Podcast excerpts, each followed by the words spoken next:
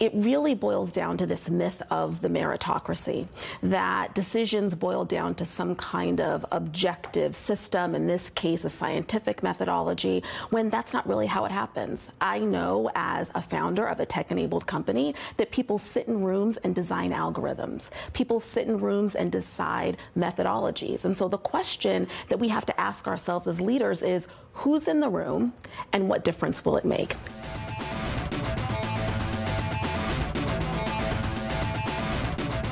Welcome to the fall season of Unraveling Pink, a podcast tackling gender bias through conversation. I'm Annie Rogaski. If you joined me for the spring season, you learned a lot about the man box. In that season, my guest for the season, Sam Devens, and I explored a lot of different ways that the man box shows up and impacts personal interactions, whether it's one on one interactions or interactions in a small group. We got great feedback about the season. People really liked hearing Sam's perspective. And also, I think people learned a lot about the man box. I know I did. And so there was a lot of interest from our listeners in continuing the exploration of the man box and how it shows up. I'm excited that Sam came back.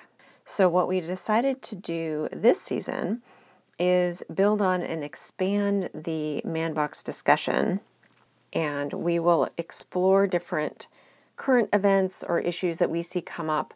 It might be a little bit of a potpourri season in that we have a lot of different topics that we cover, but the through line of all of those will be, of course, gender and does the man box show up in the particular events that we're talking about. So I wanted to start off the season with a quote by Abdu'l-Baha. The world of humanity is possessed of two wings the male and the female. So long as these two wings are not equivalent in strength, the bird will not fly. I thought this was particularly appropriate to how Unraveling Pink has evolved, and last season and this season, having both Sam and I talk about different issues because having conversations where we share the male and female perspectives is really critical to moving us forward.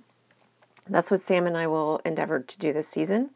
We will present ideas and themes that we see emerging, which don't necessarily represent the views of all women or all men because we are all individuals. Uh, and sometimes will not even represent my view or Sam's view. We're trying to put ideas out there that we see coming into the conversation or as themes in our society. And to have the biggest impact, we try to tackle the themes or ideas that seem to have the most traction. Before we get into this episode's conversation, I wanted to highlight a few books that were written by former Unraveling Pink guests. The first is Better Allies Everyday Actions to Create Inclusive, Engaging Workplaces by Karen Catlin. The second is How to Be an Inclusive Leader Your Role in Creating Cultures of Belonging Where Everyone Can Thrive by Jennifer Brown. Piloting Your Life Take the Controls and Be the Pilot in Your Own Life by Terry Mead, and Elephants Before Unicorns Emotionally Intelligent HR Strategies to Save Your Company by Caroline Stokes.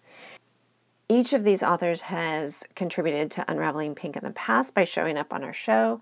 Check out their episodes if you haven't heard them before. And I will put links in the show notes to each of their books. I hope you'll check them out and support those who are working so hard towards gender equality. And now, here's my conversation with Sam. So, what do you think we're talking about today? No idea. I didn't want to ask. Let's just, let's just get the time between when I know and when we record as short as possible. I have a topic in mind. Lay it on me. And you you have a little advance notice of it, but is there anything that you have been thinking about that you'd like to cover today? Because you could surprise me, and I could be like. Not really. I mean, the the fact that we've been talking about the man box, I see it, and I'm more aware of it day to day and stuff oh, that I good. see. You're you're our advertisement because that's the whole point of this. Of as as you become more aware of it, then you actually see it in the world, mm-hmm. and then can act on it. It's a multi-stage process. The acting on it is the tough part. Yeah. Like, how do you insert yourself into all these situations. You can't, you know. Yeah. And nor and we've been trained as as guys not to interject there is this this knowledge gap that's hard to fill and there are still some things that you don't see the same way that women might see them Mm-hmm. and Absolutely. um, and i think that's important for us to recognize like it's not a light switch that you want to be a an ally to women and suddenly you do see everything everywhere. It takes a lot of time and effort and learning and talking to get to that point. Um, so i think there's understanding on both sides of the gender spectrum. The topic that i wanted to talk about today is one that we had some texts back and forth about and that's the the forbes top 100 innovative leaders list Why are you laughing, Sam? Uh, it, was, it was just funny. I was re- I was going down the list. I'm like, of course, of course, Annie sent this to me. so glaring. One woman out of a hundred. so there were a couple things I wanted to talk about on this because I think the initial reaction, at least that I saw on Twitter, I saw all the outrage and then I saw all of the lists of in- 100 innovative women and no men. It's clear that there are a lot of really smart, innovative women out there. But when I was thinking about this issue from the perspective of the man box, what struck me about this is that it's just sort of reinforcing all of the norms and expectations and privileges that have been put in place all along. Mm-hmm. And so, thinking a little bit about how do we move away from this model and and why like what is it is it man box driven to have these lists to have these top 100 is it something that is identifying the alpha males or giving people competition something to fight for? Is it awards? Like is there something from the male perspective or the man box teaching that makes these lists make sense in our world? It is a male thing, but I don't think it's exclusively male.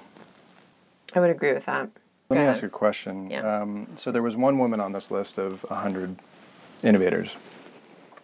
And the rage on Twitter, was it rage coupled with you missed this list of women? Or was it just immediate knee jerk rage of like, why aren't there more women on there? i think it was the latter Okay. I think it was the How the Hell Are We in 2019, and there's only one woman out of a hundred that's identified really on any list. And I think it called into question, The process by which yeah. they get selected. yeah, it, which I have some information about, and I wanted to talk a little bit about. Okay. Too. When I first saw this, like my knee jerk reaction, um, which probably won't surprise anyone, was, you know, what the hell? How, how is it possible that only one woman was selected. And then I, I clicked into the methodology. I saw that this list was was put together by three men, which made me think, okay, well, is there a is there a lens through which they are viewing success, for example, or innovation that is a male lens that might exclude women? The editor of Forbes did a follow up on why there were no more than one woman on this list. And he talked about the fact that this was a data driven, criteria specific list. Like they figured out all the criteria, they plugged in all the data, and out came 100 names, only one of which was female. What struck me about this was that the criteria, when you look at them, reflect a long term structural privilege and history. Mm-hmm. For example, some of the criteria were like US firms with greater than $10 billion market value, 50 largest private US firms to go public over the past five years. Things like that, where like just think historically about how long have women been in the workforce, how Yeah. long have they been leaders, how few women are CEOs. I mean, we see other lists of the, the um, number of w- female CEOs in the Fortune 100 or 500 or whatever. And so the the historical lack of women in these positions if you're looking at historical information, which they were, um, necessarily reduces that pool. The Forbes editor didn't mention any of that. So he did. He did recognize in this follow on article, he did recognize that there were criteria that you know made sense from the perspective of the list they were trying to create but that given our business history would naturally reduce the pool of women. So he did recognize that after the list was published. He acknowledged the methodology was flawed Don't you read those lists and think all all the methodology is flawed? I look through those lists and I just kind of roll my eyes. It's just kind of like a big pat on the back for a bunch of bunch of people that I could care less about.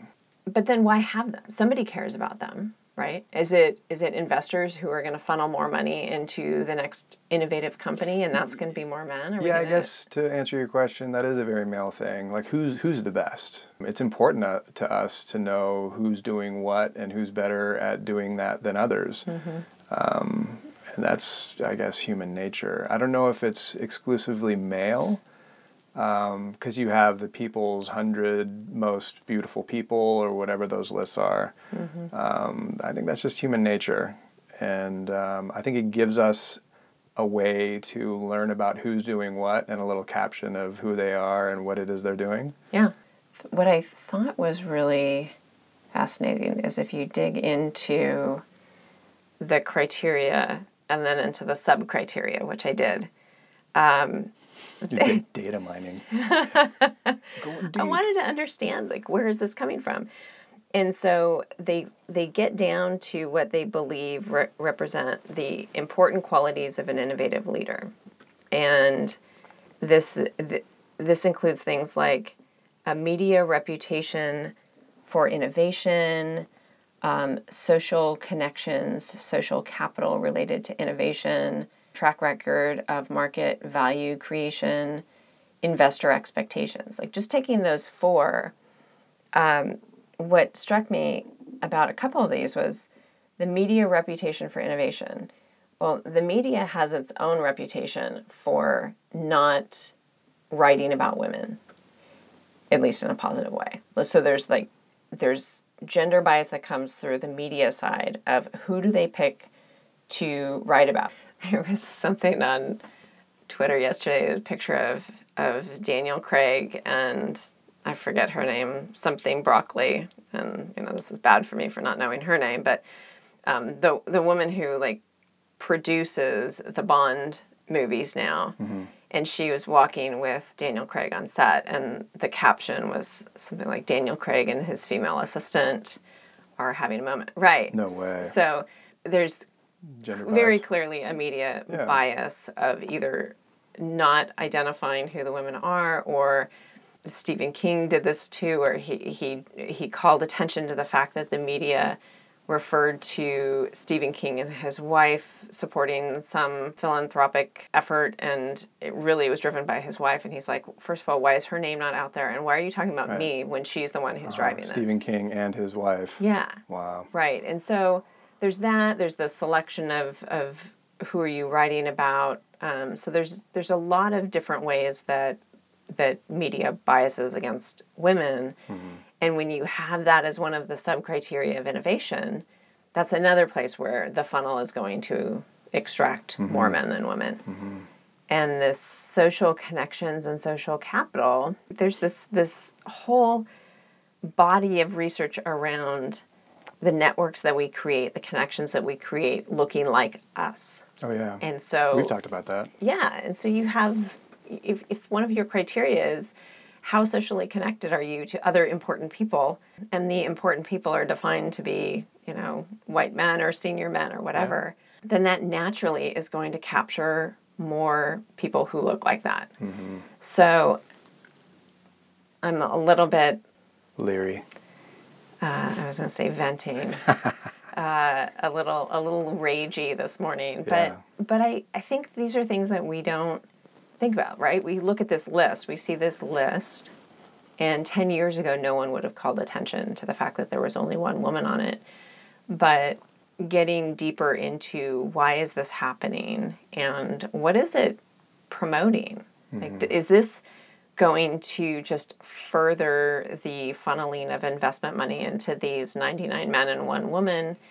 And we're going to see the same list in five years because the money's going to the people who are highlighted as the most innovative.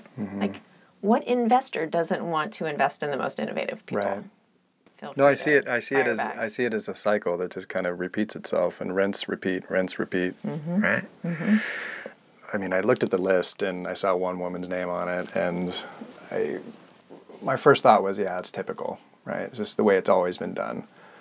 But having heard the the criteria by which the men were selected, that's rough.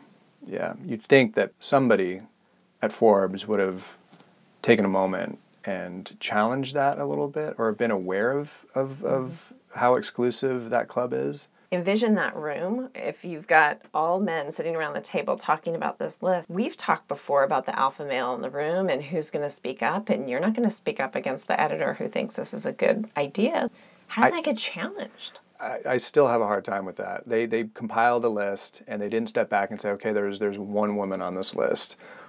Uh, do we need to change the criteria a little bit, not to make it more equitable, but wouldn't it suggest that there was a flawed methodology there? yeah that's i think the, the right, Right, like somebody did- there- is, is uh, there uh, something wrong with Yeah, what we, how we uh, uh, like uh, a, a warning light didn't go off, and like, wait, hold up, let's go back to the beginning.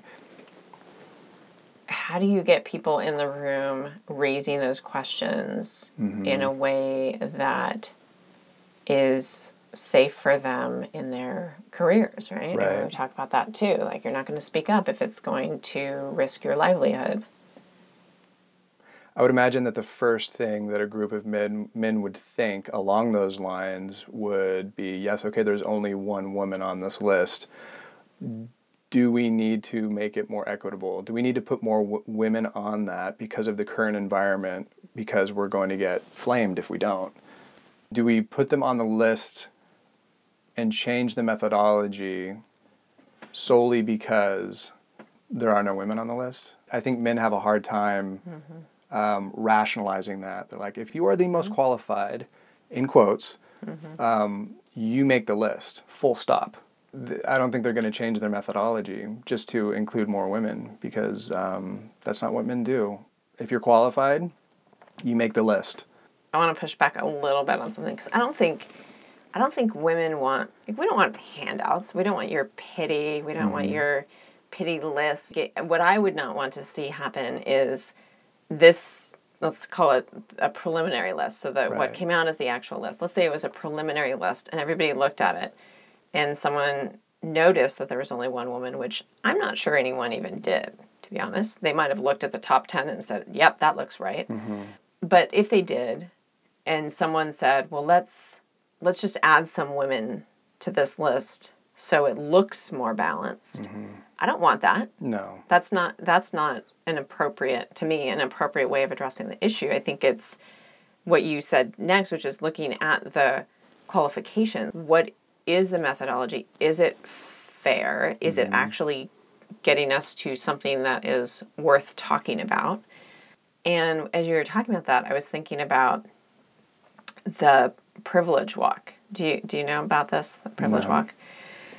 It was put out by I think Penn State University, and it's a way of helping people identify and visualize their privilege. And mm. basically, if we think about the top 100 innovators on the list, I would be really interested to watch them walk across the room in this privilege walk with a diverse group of people who were not on that list. The idea is say you take a group of people and you want to identify like where are the hidden privileges that people have or don't have in their lives and they take a lot of different forms. It's not just gender or race or religion or what have you.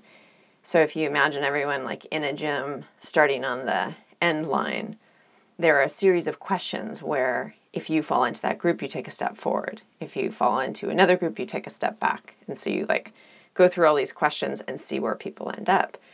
And it's things like if there were people who worked for your family as servants, gardeners, nannies, etc., take one step forward. Like you had the privilege of, of people taking care of things for you, and that had some advantage to you. If you were ever ashamed or embarrassed of your clothes, your house, your car, take one step back. And it goes through things like if you went to um, private school, take X number of steps forward. Mm-hmm. If you owned a car at some point in your life, take a step forward. And it just calls attention to all the subtle advantages that people get along the way on their paths. Mm-hmm. Or the disadvantages that people have because of the way they look, the way they dress, not having ownership of property or um, cars or what have you. The encouragement that you received or didn't receive from your family of what you can do, of um, whether you can go to college, whether you can do anything. I suspect that many of the people on that list would be furthest ahead in that privilege walk. Like they had the most privileges along the way and took mm-hmm. those steps forward. Mm-hmm. And you look at maybe some of these alternative lists of innovative female leaders and all of them will have had at least one step back because of gender. Mm-hmm. But it would be interesting to see that room and how that walk plays out and how far ahead those 100 innovative leaders are versus the average person or the average leader or the average CEO. Mm-hmm. I think a lot of those leaders that would be up front would tend to look back and look at the other people that are not at their level and think, well, because I did it, you can do it. Mm-hmm. It's a mm-hmm. total blind spot. I've had this conversation with um, a few different people about uh, affirmative action, and it's the same. It's exactly mm-hmm. what you talked about. Right. A lot of these kids, uh, disadvantaged, come from broken homes. There might have been addiction or whatever, underfunded schools, et cetera, et cetera. The color of their skin, and I was for affirmative action because it's the last moment that we can legislate giving a leg up to someone uh, as other kids have. The people that I've talked to about this, uh, one in particular, his whole philosophy was that no, it's all on merit. Uh, you're from a bad neighborhood, do something about it. If you want something, go out and get it. You know, okay, your school doesn't have computers, your library does. It's all about that self reliance. Hmm. And he was just completely blind to the fact uh, that he, as a white man um, with two parents that loved him and money in the bank, the privilege that he was afforded that got him to where he is. You can't talk some talk somebody out of that. I couldn't. Yeah. And I don't think people want to hear it. If that's if that's what if that's how they think and feel, it's it's too hard to unravel. Maybe. But I think I think that gets at one of the things you were talking about earlier, which is let's have lists based on merit, but that word merit has built into it all of these privileges. disadvantages yeah. and privileges and bias and you take two people with very different backgrounds yeah. and they're going to have different paths and different challenges mm-hmm. and to reward and celebrate people who have had more privilege than others seems like a self defeating prophecy for the vast majority of people. Remember when I asked you about um, choosing a doctor, right? We talk about merit. You, and you didn't want to talk about it, right? Oh my God! So you're going to do this now, you, are you? You can cut it out, Let's and I don't it. know Let's if do I can it. if I can uh, set it up in a way that aligns to what we're talking about the Forbes list. But mm-hmm. We talk about merit, and the various facets of merit that you would use to select somebody on a Forbes list or mm-hmm. select, in this case, um, a doctor, given the fact that a white male has been giving, given all these privileges and has gone to the best schools and has performed this uh, surgery 10 times more than anybody else and you have a life threatening illness or need a procedure, do you go with that male surgeon mm-hmm. who has benefited their entire life from uh, these privileges? Um, or do you give some extra points to a female surgeon who might not have gone to like Stanford or wherever for that very reason? Like, how much merit do you award a woman um, when selecting something that affects you um, and you know your your life. So uh, that is a razor sharp question. I know, I know. and I love it because you asked me this a while back, and and every now and then I, I come back to it and I think about it um, because I if I if I think about things along a spectrum of impact on me, like that's at, at the far end of the spectrum. Further away from that end of the spectrum, the life or death situation. It's an easy question, absolutely. Like, Right, in like the I'm going to give the opportunity. Right. Yeah, in the abstract, if it's not going to have a detrimental, like Mm-hmm. a serious detrimental impact on me, no question, I'm going to give an opportunity to women, other underrepresented groups who have not had that opportunity. Mm-hmm. So clearly, I'm stalling. It's, it's a tough one, I know. But um, as I think about that, so basically the question is do I put my life in the hands of someone who is the best, Right. I should- not from a not from an equal opportunity standpoint, but um, at that moment in time is probably the best at that procedure. Mm-hmm. So my first reaction is I would go with the man. Mm-hmm. And that would be not because he's a man, but because if I look at all the put, information put in front of me, that person looks like the most likely to ensure that I continue living, which I have a strong incentive to do. The one thing I would temper that with is, as I was thinking about this, I do think that there are points to be given for people who have something to prove. Like people who want to fight, who are building their reputation, who mm-hmm. need that win Yeah. the drive to succeed, the urgency, the my career might depend on this procedure, for example. When we first talked about this, I said absolutely I'm going with a man. I want to I want to live. This person has the best pedigree, um, the best chance for getting me through this procedure successfully. I'm going with him. But as I've thought about it more, and I don't think this is just because now we're putting this out publicly, I think this is truly what I am thinking. I would want to understand how much that person cared about getting me through that. Yeah. Like if it's something that this person has done a thousand times, And they're not really engaged. yeah, Yeah.